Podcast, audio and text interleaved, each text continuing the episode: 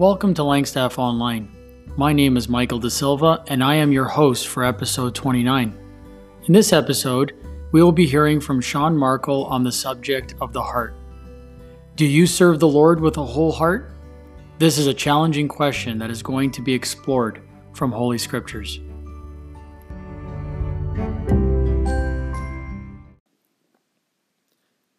I want to welcome everyone to the podcast today. I hope that what is discussed will be a big help to you, or perhaps even a challenge. As the world moves to open up the economy that was closed due to the COVID 19 pandemic, it is understandable that many minds will shift back to work, paying bills, and getting on with life, whatever that looks like. For those who have continued to work through the pandemic, perhaps your hope will be working in a less stressful environment, among other things. Whatever your situation in life is today, God is looking at your heart and desiring that you give him your whole heart. In 1 Samuel 16 and verse 7, God tells Samuel, For the Lord sees not as man sees. Man looks on the outward appearance, but the Lord looks on the heart. And in Genesis 6, we read the first time that the Bible records anything about the heart of man. And it says, The Lord saw that the wickedness of man was great in the earth and that every intention of the thoughts of his heart was only evil continually. I am sure that God sees the very same thing in our hearts today. From the beginning of time, God has been interested in our hearts. So let's look at the words of a man whom God referred to as a man after my heart, who will do all my will David, the son of Jesse.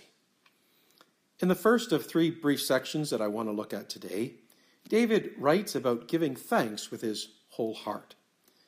All of our readings will be in Psalms 119, and let's start in chapter 9 and verse 1. David writes, I will give thanks to the Lord with my whole heart. I will recount all of your wonderful deeds. In Psalms 86 and verse 12, he writes, I give thanks to you, O Lord my God, with my whole heart and I will glorify your name forever. In chapter 111 and verse 1, David writes, Praise the Lord. I will give thanks to the Lord with my whole heart in the company of the upright in the congregation. The last verse I want to look at in this list is Psalms 138 and verse 1. David writes, I give you thanks, O Lord with my whole heart. Before the gods, I sing your praise. In these verses, we can see David's desire to give thanks to the Lord in all of the various circumstances he found himself in. Despite going through some very difficult and trying times, David would give thanks to the Lord with his whole heart. Maybe you're thinking, David never went through COVID 19. Well, no, he didn't. But think about some of the things that David did go through. David had to fend off at least one lion and one bear while tending his father's sheep. David had to face a giant who wanted to enslave all of Israel. David had to face a king who wanted to kill him with a spear and then chased him around the caves. Talk about isolation. David had to give up his throne and run for his life because of his son Absalom. What a life. David knew what it was to be isolated and alone. And yet he says, I will give thanks to the Lord with my whole heart. I will recount all of your wonderful deeds. David focused on what God had done to sustain him and bring him through each one of the trials he endured in his life. And he gave thanks to God with his whole heart. We see in chapter 86 and verse 12, David sought to bring glory to the name of God forever. I know this can be a challenge. As we go through life, there are things we want to accomplish, things we want to succeed at, things we want to attain to. But let's be careful. These things that we go after, will they bring glory to God? Don't forget the story of the farmer in Luke chapter 12. Six times the farmer said, I, and in the end, none of it was his. Let's focus on bringing glory to God in all we do.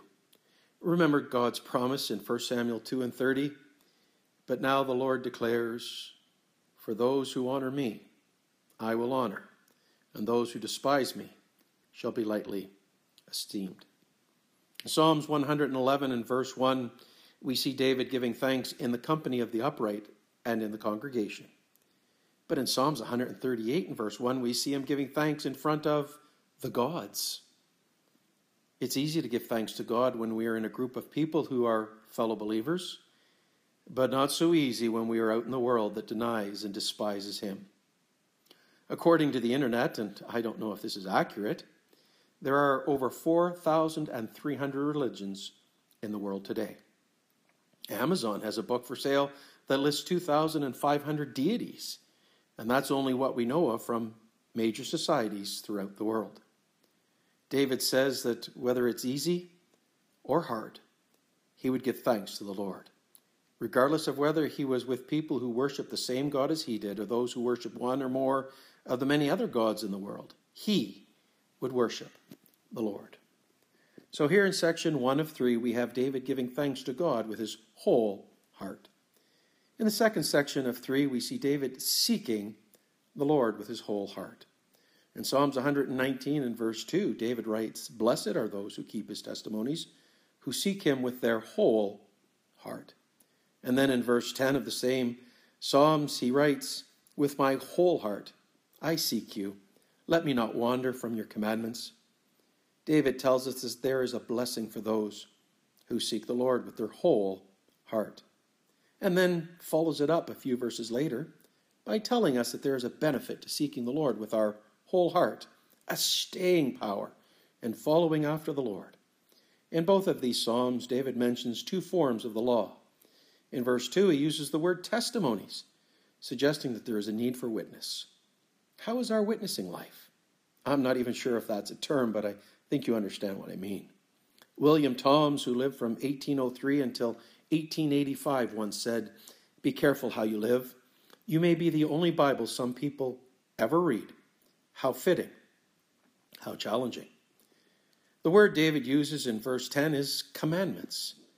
David knew that following God's word and keeping God's will would help him live in communion and fellowship with God. The point I would like to make here is the truth that David was going to seek God with his whole heart, and in so doing, he would not wander from the mind and will of God. We should do the same. And no, I'm not referring to the Ten Commandments. In Matthew 22, the Lord outlines only two commandments, not ten.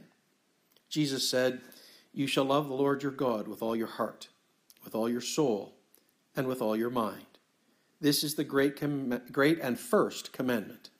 And the second is like it you shall love your neighbor as yourself. I will come back to this verse in more depth a little later, but for now I just want to point out the two commandments Jesus thought were important. Doesn't it remind you of the fruit of the Spirit in Galatians 5? Love, joy, peace, patience, kindness, goodness, faithfulness, gentleness, self control. And Paul says, against such there is no law. A heart close to God, reflecting the Son of God, Jesus Christ, and all he displayed while here on the earth 2,000 years ago. David reminds us that not only does seeking God bring us blessing, but it brings us in line with his heart, his mind, and his will. Once again, in section 1 of 3, we have David giving thanks to God with his whole heart. In section 2 of 3, we see David seeking the Lord with his whole heart. So let's look at more verses in Psalms 119 for section 3 of 3.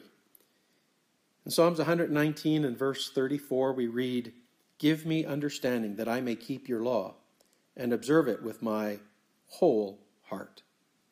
In this verse, David says he wants to keep the law of God. David uses the Hebrew word Torah, or the law is given in Numbers and Deuteronomy of our Bible. In verse 69, David writes, The insolent smear me with lies, but with my whole heart I keep your precepts. In this verse, David says he wants to keep the precepts of God. David uses the Hebrew word pekud, which simply stands for a moral conduct or something in a formal document. In verse 145, David writes, With my whole heart I cry, Answer me, O Lord, I will keep your statutes. In this verse, David says he wants to keep the statutes of God. Here, David uses a different Hebrew word, kok, which has numerous meanings. Very simply, it means something that is prescribed or a task that you're required to do.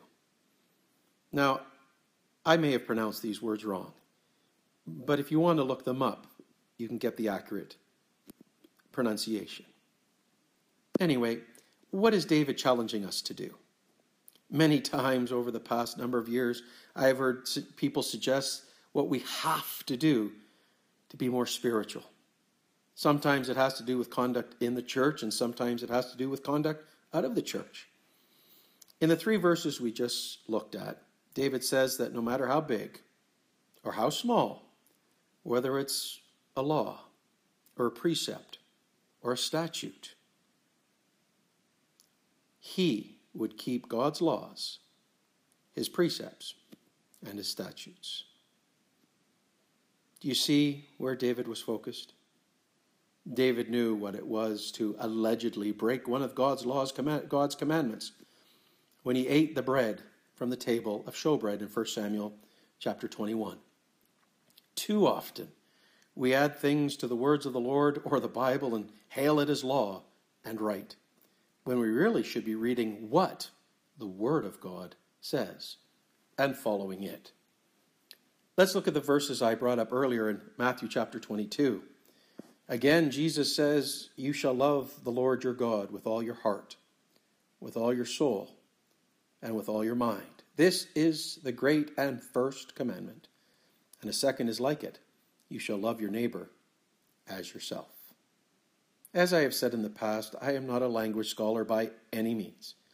But as I look at this topic, I became aware of some simple truths between what David writes in Psalms 119 and what Jesus said in Matthew chapter 22. The Hebrew word David uses for the whole heart in Psalms 119 is love. It is spelt L E B. It refers to the inner man, mind, will, heart, and understanding among many other things such as knowledge, thinking, reflection, and memory. For those who have access to the Blue Letter Bible online, you should look into this word and study all of its meanings. Meanings such as the seat of appetites, the seat of emotions and passions, the seat of courage. But just very briefly, I want to connect Matthew 22 with the definition of this Hebrew word. In Matthew 22, all of the things that Jesus says refers directly to the meaning of this word.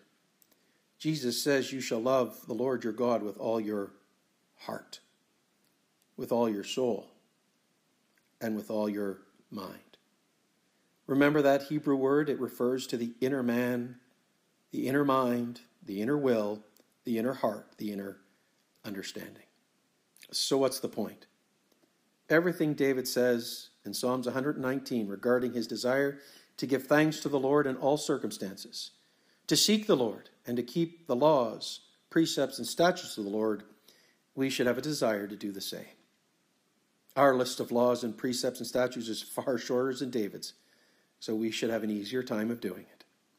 Finally, when we serve our risen Savior, we should be doing it with a whole heart. We should be giving thanks with our whole heart. We should be seeking the Lord with our whole heart.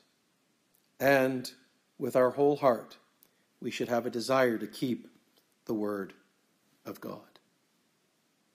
When we serve our risen Savior, we should be doing it with our whole heart, living for Christ with complete sincerity and commitment. And I trust that this has been a blessing and a help to each one listening today.